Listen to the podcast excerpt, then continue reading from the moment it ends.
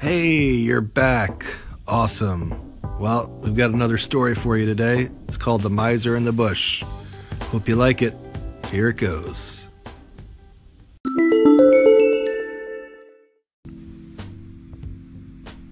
A farmer had a faithful and diligent servant who had worked hard for him for three years without having been paid any wages. At last it came into the servant's head that he would not go on without pay any longer. So he went to his master and said, I have worked hard for you for a long time. I trust you to give me what I deserve for my trouble. The farmer knew that his servant was very simple hearted, and so he took out three dollars, one for every year of his service. The poor fellow thought it was a great deal of money to have, and said to himself, Why should I work hard and live here any longer? I can now travel the world and make myself merry. With that, he put his money into his pocket, said goodbye to the farmer, and set out, roaming over hill and valley. As he jogged along over the fields, singing and dancing, a little elf met him and asked him what made him so merry. Why, what should make me downhearted? said he. I am in sound health and rich in purse. What should I care for? I have saved up my three years' earnings and have it all safe in my pocket.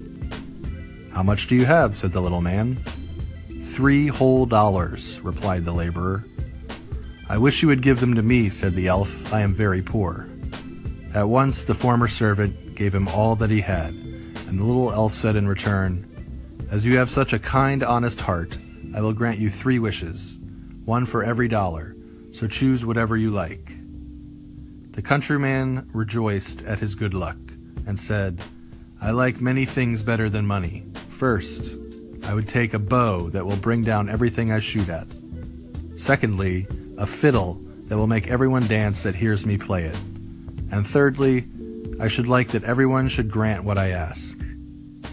The elf said he should have his three wishes, so he gave him the bow and the fiddle and went on his way. Our honest friend journeyed on his way too, and if he was merry before, he was now ten times more so. He had not gone far before he met an old miser. Close by them stood a tree, and on the topmost twig sat a nightingale, singing away most joyfully. Oh, what a pretty bird, said the miser. I would give a great deal of money to have but one. If that's all, said the laborer, I will soon bring it down. Then he took up his bow, and down fell the nightingale into the bushes at the foot of the tree. The miser crept into the bush to find it, but as soon as he had gotten close, his companion took up his fiddle and played away, and the miser began to dance and spring about, bouncing higher and higher in the air.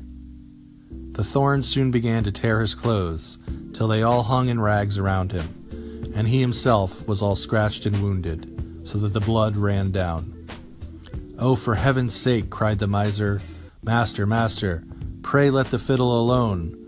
What have I done to deserve this? Thou hast nickeled and dimed many a poor soul, said the other. Thou art only meeting thy reward. So he played up another tune. Then the miser began to beg and promise, and offered money for his liberty, but he did not come up to the musician's price for some time. So the laborer danced him along brisker and brisker, and the miser bid higher and higher, till at last he offered an even hundred dollars that he had in his wallet, which he had just gained by cheating some poor fellow. When the former servant saw that much money, he said, I will agree to your proposal. So he took the wallet, put up his fiddle, and traveled on very pleased with his actions. Meanwhile, the miser crept out of the bush half naked and began to ponder how he should take his revenge. At last he went to the judge and complained that a rascal had robbed him of his money and beaten him into the bargain, and that the fellow who did it carried a bow at his back and a fiddle around his neck. So the judge sent out his officers to bring up the accused wherever they should find him, and he was soon caught and brought up to be tried. The miser began to tell his tale and said he had been robbed of his money. No, you gave it to me for playing a tune for you, said the laborer. But the judge told him that that was not likely, and cut the matter short by ordering him off to jail. So away he was taken, but before he left the courtroom, he said, your Honor, grant me one last request. Anything but thy life, replied the judge. No, said he, I do not ask for my life, only to let me play upon my fiddle for the last time. The miser cried out, Oh, no, no, for heaven's sake, no, don't listen to him. Do not listen to him. But the judge said, It is only this once, he will soon be done. The fact was, he could not refuse the request on account of the elf's third gift. Then the miser said, Tie me down, tie me down, for goodness sake. But by then the laborer had seized his fiddle and struck up a tune. At the first note, the judge, clerks, and bailiffs all began bouncing, and no one could help the miser. At the second note, the sheriff had let the prisoner go. And by the time he had played the first bar of the tune, all were dancing together the judge, the court, and the miser, and all the people who had come to look on as well. At first the thing was merry and pleasant enough, but when it had gone on a while, and there seemed to be no end of playing or dancing, they began to cry out and begged him to go. But he refused time and again, until the judge not only gave him his life, but promised to return him the hundred dollars. Then he called to the miser and said, Tell us now, you vagabond, where you got that gold or I should play for your amusement only. I stole it, said the miser in the presence of all the people. I acknowledge that I stole it, and that you earned it fairly. Then the laborer stopped his fiddle and left the miser to take his place in jail.